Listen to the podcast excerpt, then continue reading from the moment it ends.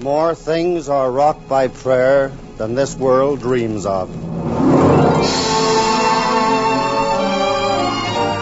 Radio plays from the golden age of Hollywood. Family Theater Productions presents remastered family classics from our audio archives.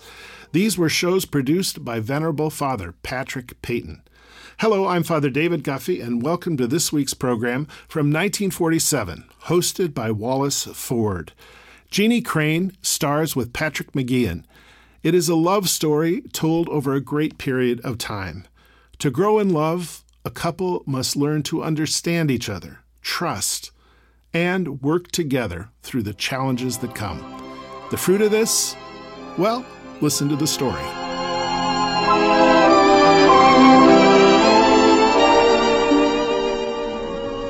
He wrote these words God, in his providence, obscures the goal beyond this veil of sorrow, and smiles at men in pity when they seek to penetrate the morrow. With faith that all is for the best, let's bear what burdens are presented, that we shall say, Let come what may, we die as we have lived, contented. St. Joseph, Missouri, in the 70s. Along the boardwalk of the main street, a young man, with hat on the back of his head and necktie streaming away from his high collar, half runs, half walks through the late afternoon crowd.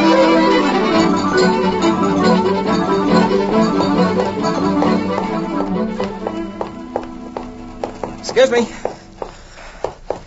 Excuse me, please. Well, really? Oh, excuse me. Gene, Gene Field, when did you get back? No time to talk now, Josh. Hey, Gene, wait up a minute. Excuse me, please. Yes. Well, Mr. Field, I thought you were in Europe. I was. Yeah, I, I, I was in Europe. T- tell me, tell me something. Has your father left yet? Well, I, I think he was just going out the side door. That's the side door. Thanks, I'll try to catch him. Oh, of all the Oh, confounded I'm very sorry, sir. I. Oh, Mr. Comstock. Uh, field, I might have known. I, oh, let me help you up, sir. There. I was hurrying to see you. I just got back from Europe. Ah, and did you knock people down like that all the way? Oh, yes. sir. Oh, no, sir. No, sir. I, sir, I've talked to Julie. Ah, I assumed. And I've got to talk to you, Mr. Comstock. Uh, we want to get married. So you informed me two years ago. And what was my answer? Well, you said we'd have to wait two years till Julie was 20. Correct. And What else did I say? You said I should be established in business. Well, Well, I've decided that the most important business I have to attend to is marrying Julie. indeed. Young man, don't you realize Julie is still a girl? Ah, she'll outgrow that, sir. Ah, I'd be a fool to give my consent. Well? Are you implying that I am a fool? Oh, no, no, sir, no. Well, as a matter of fact, I am. Always have been where Julie's concerned. Field, if you make that girl unhappy, I'll take it out of your hide.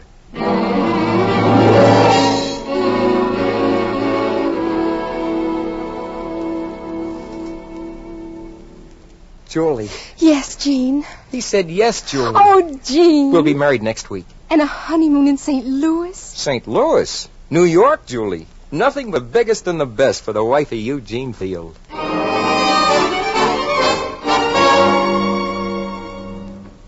That's the uh, new elevated railroad, Julie. Just one of the sites in New York. You mean it, it runs way up there above the street? That's right. Oh, it's fabulous, Jean. Unbelievably so. You're beautiful, Mrs. Field. Unbelievably so.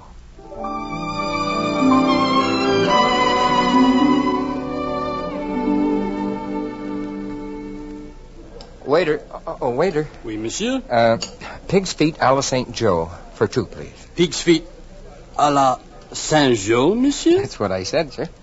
Surely an establishment far famed as the Waldorf Astoria would wish to make two honeymooners from St. Joseph, Missouri feel at home. Oh, Jean.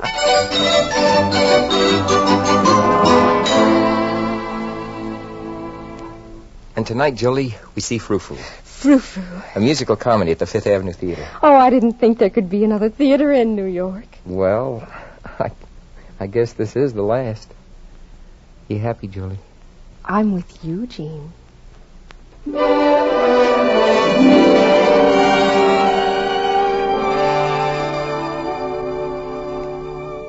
Hmm. A trip to Europe, a wedding, a honeymoon in New York. Undoubtedly a costly one. And now I'm home, Mr. Gray. Yes, and I presume broke again. You came to ask for another advance from your father's estate. Is that correct, Jean?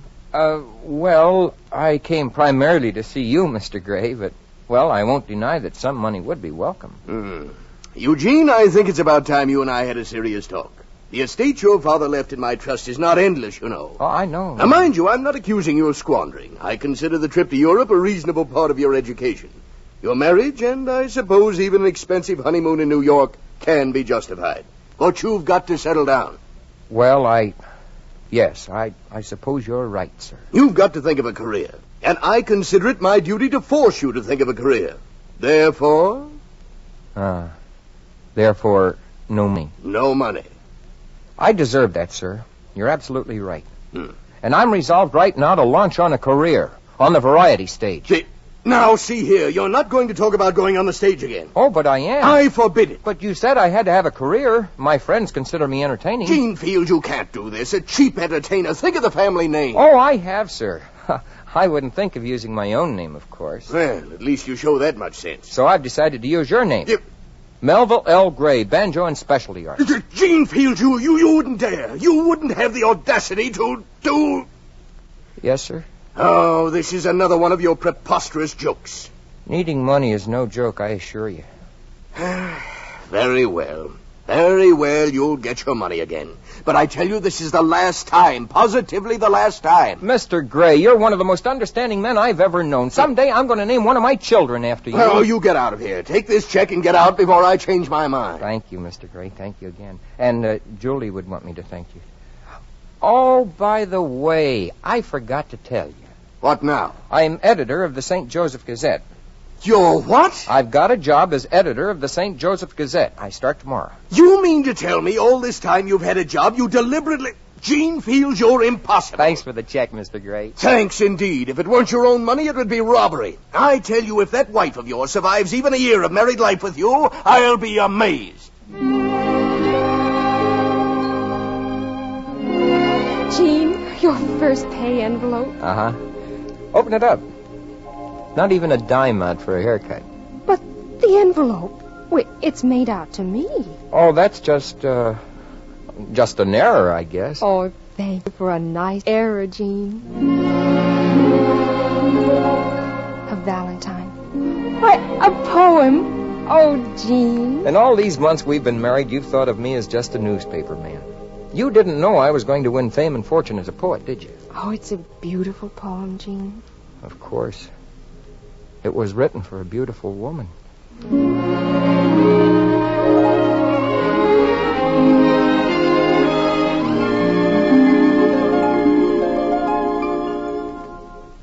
What in heaven's name makes you so quiet, Jean? Working on a poem, of course. It's entitled To the New Baby. The new baby. Our baby. Oh, it, it's so wonderful. I'm almost frightened. Wait a minute. Frightened? Never be frightened of the future, Julie. We'll make a wonderful family. Something else, Julie. What, darling? A while after the baby comes, uh, I might make a trip down to St. Louis. I've heard tell they need a good man on the paper down there, and they might even be interested in someone like me. Oh, Jean.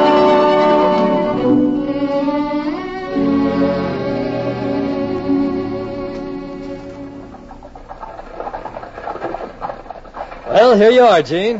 Thanks for the lift from the station. I can't wait to tell Julie the good news. Oh, don't blame you. Getting a good job in a big town like St. Louis? Well, see you later. Thanks. Uh, give my regards to the family. Julie! Julie, I'm back! Julie, I... Hello, Gene. Well, Mr. Gray. Mr. Comstock. Jean, this is Dr. Mason. Doctor. Julie, what's happened to Julie? Not Julie, Gene. I'm sorry, Mr. Field. The disease struck suddenly. I, I did all that could be done for him. The boy. We tried to send for you in St. Louis. We, we couldn't find you. Where's my wife? I want to see Julie. Julie. Jean. Oh, Jean. Julie, my beloved. Oh, we tried so hard to find you. I shouldn't have gone. I shouldn't have left you. Oh, don't say that. Oh, Gene, now I don't know why I've been frightened. But it was so awful knowing I was powerless. Knowing there was. Please forgive Cry, Julie. me. Why don't you cry? We were too happy, Julie. I've been a fool to think that happiness can be of our own making. I've been too much of a coward to accept reality.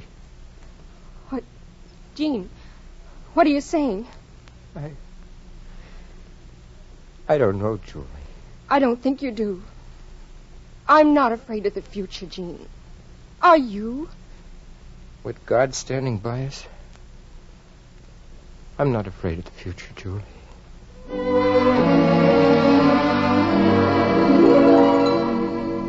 The St. Louis Journal, Eugene Field, editorial writer. Kansas City Times, Eugene Field, managing editor, announces the birth of a daughter. The Denver Tribune. Eugene Field, managing editor and columnist, celebrates the arrival of a son.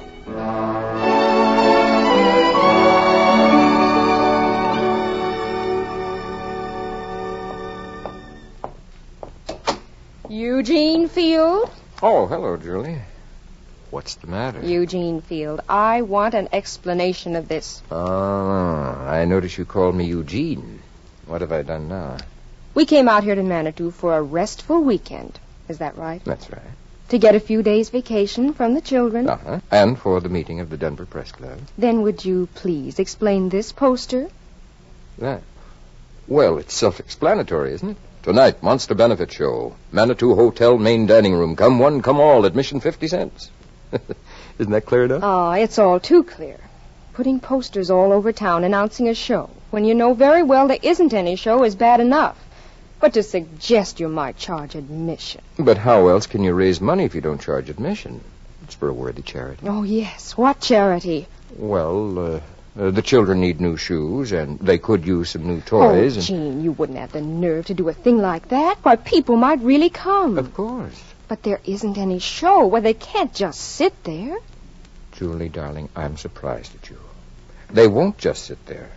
If the people of Manitou will provide an audience, heaven will provide the Oh, entertainment. Gene, please. I'm serious. So am I, precious. And by the way, here's your free pass to the show.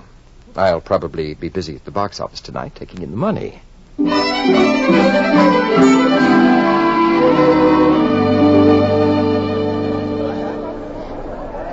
I can't believe it, Carrie. He's really done it. Yes, and quite a turnout, too. Looks like the whole town's Oh, here. what's he going to do, Carrie? Taking money from these miners. Well, they might not like it. Yes, I know. Oh, hello, Evans. Evening, Carrie. Hello, Mrs. Field. Evans, is there have have any entertainers? No, Mrs. Field. No entertainers. There's nobody backstage at all. Well, I hope Gene hasn't carried this joke too far. The crowd's getting a little impatient. Wait a minute. There he is getting up on the platform now. Say, he's going to the piano. Oh no, he's not going to try to play himself. But he is. Oh, this is awful. This is simply awful.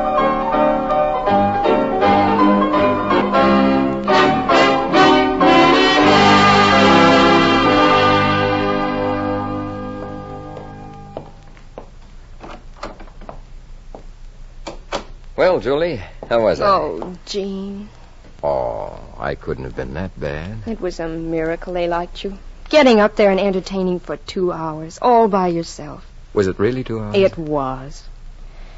Oh, but that's not what I want to talk about. Uh-huh. Jean, please listen to me. Because I mean it. I insist that you return every cent of that money. After working that hard?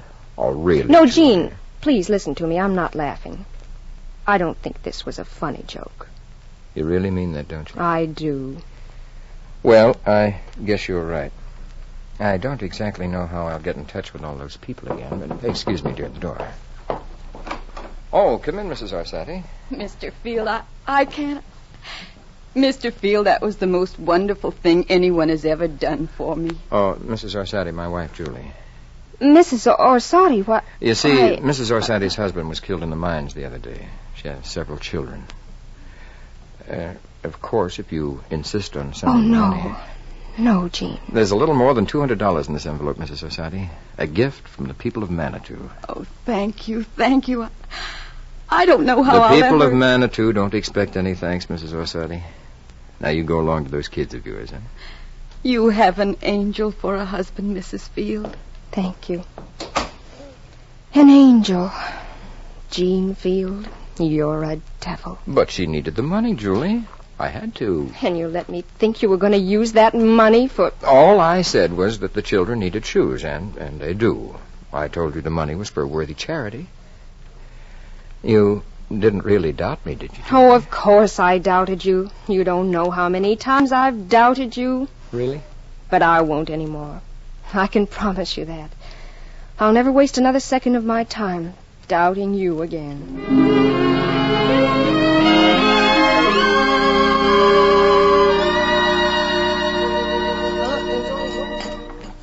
No, I won't. No, sir, it's mine. You already had three gooseberry tarts. I didn't either. I only had two and a little old smidgy. Why, Junior Field, I saw you. Whoa, Oh, whoa, whoa, wait a minute here. Mother, I was under the impression there were knives out in the kitchen. Well, there were last time I looked. Uh-huh. Then it seems to me this last tart could be cut in four pieces. That is, unless you all want meat eaten. Oh, Oh, I thought so. Melville, suppose you go get the knife. Yeah, and I get to cut it. You don't either. I'm the oldest. Wait a minute. Mel? Huh?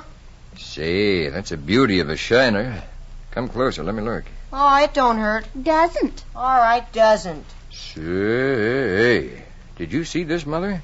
Yes, I saw it.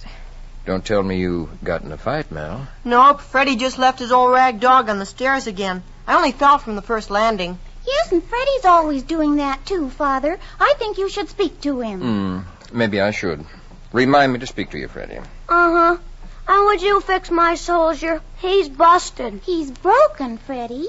Uh huh. And he's busted, too.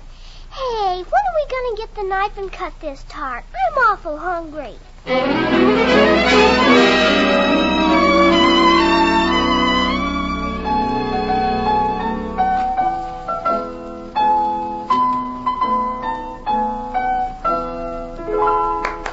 Very nice, Mary. Bravo. Your music's coming along fine. Now this is the life, Mother. Concert after dinner. Well, I got another new piece I can play, Well, too. uh, don't you think we'd better let Freddie play his piece for Daddy, dear? Oh, Freddie got a piece too? Uh huh. Oh, he only plays with one finger. Well, just the same, I think we should hear it. Oh, gosh. We've been hearing it all day. But Penny, darling, not at a concert like this. Come on, Freddie. All right. Oh, gee. Red old boy blue, come blow your horn. The sheep's in the meadow, the cows in the corn. Where is the boy that looks after?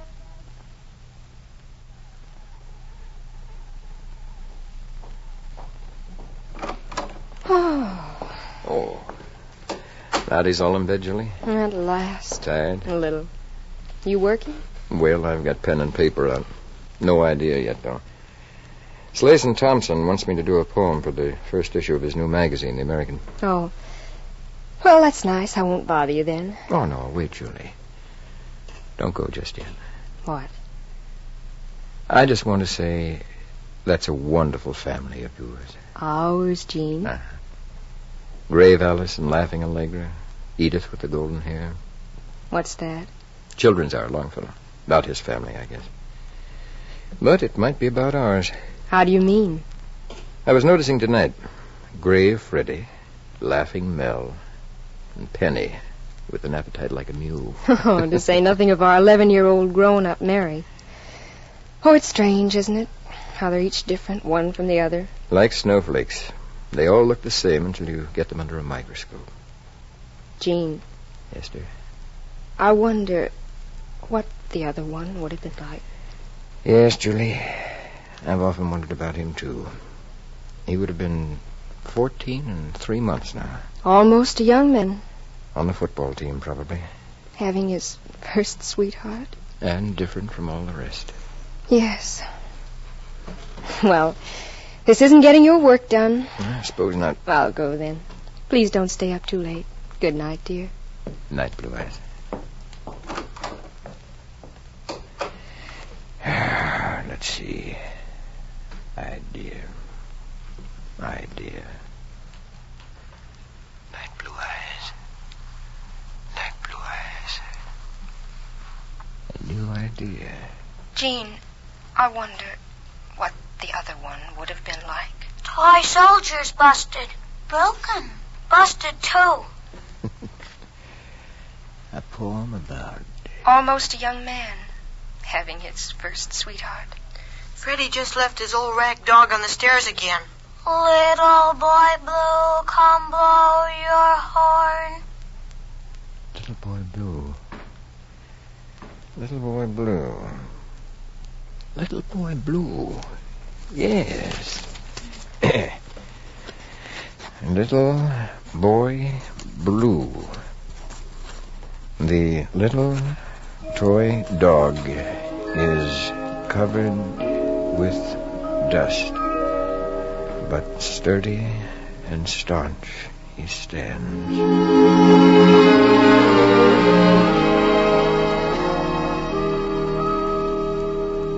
Oh boy, hot breakfast. Boy, this is gonna be so. I'm really hungry. Oatmeal, oatmeal, sir. Hot oatmeal for everybody. Hey Penny, what'd you do with my skate key? Well, if you take better care of it, you wouldn't be losing it all the time. All right, all right. At the table, everybody. Come on, Freddy. It's your turn to say grace. Uh huh. Uh-huh. Unto God for health and food, and all that in our lives is good, we give our hearts in gratitude. Well, well, all the happy faces here. Oh, Morning, Blue Eyes. You'd better have a poem for us after working all night. Oh, I have, Julie. I have. Oh, have you, Daddy? Will you say it for us? Now quiet, everybody. Daddy's got a poem. Now Yeah, everybody quiet. All right, all right. And Julie, I want you especially to listen. I think you'll know what it means. Well, has it got a name, Daddy? Uh huh. I call it Little Boy Blue. And Here it is. the little toy dog is covered with dust, but sturdy and staunch he stands. The little toy soldier is red with rust, and his musket molds in his hands. Time was when the little toy dog was new, and the soldier was passing fair. And that was the time when our little boy Blue kissed them and put them there. Now don't you go till I come, he said, and don't you make any noise. So, toddling off to his trundle bed, he dreamt of the pretty toys. And as he was dreaming, an angel song awakened our little boy Blue. Oh, the years are many, the years are long, but the little toy friends are true. Aye, faithful to little boy blue they stand, each in the same old place, awaiting the touch of a little hand, the smile of a little face. And they wonder, is waiting the long years through, in the dust of that little chair, what has become of our little boy Blue since he kissed them and put them there. Oh, gee. Well, Julie, what do you think? I love you, Jean Field.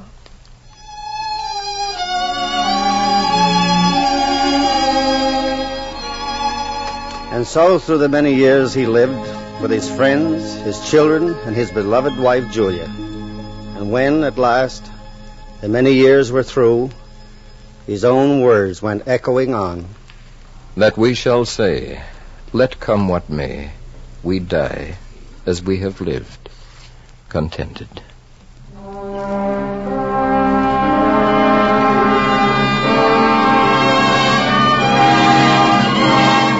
This is Father David again. Thanks for listening to today's program. To lose a child is one of the most difficult things that a couple may go through. Julia and Eugene worked through that, and they had a happy ending because of their trust and belief in one another, and because of the love they were able to give to their family. Please pray for the strength of married couples in your life, and if you are married, here's a word about how to keep unity in the family from our host, Wallace Ford. You know, while I was listening to tonight's program, I got to thinking of the past and the way our parents and grandparents lived a generation or two ago. Today you hear people worrying about the age in which we live. They say it's complicated and confusing. You read in the newspapers about juvenile and parental delinquency, broken homes and neglected children, and you get to worrying about your own family. You don't want anything like that to happen in your home. Well, it's good to remember there are millions of us who feel the same way about our homes as you do. It's encouraging to remember that in every day and age, the same fundamental things are true.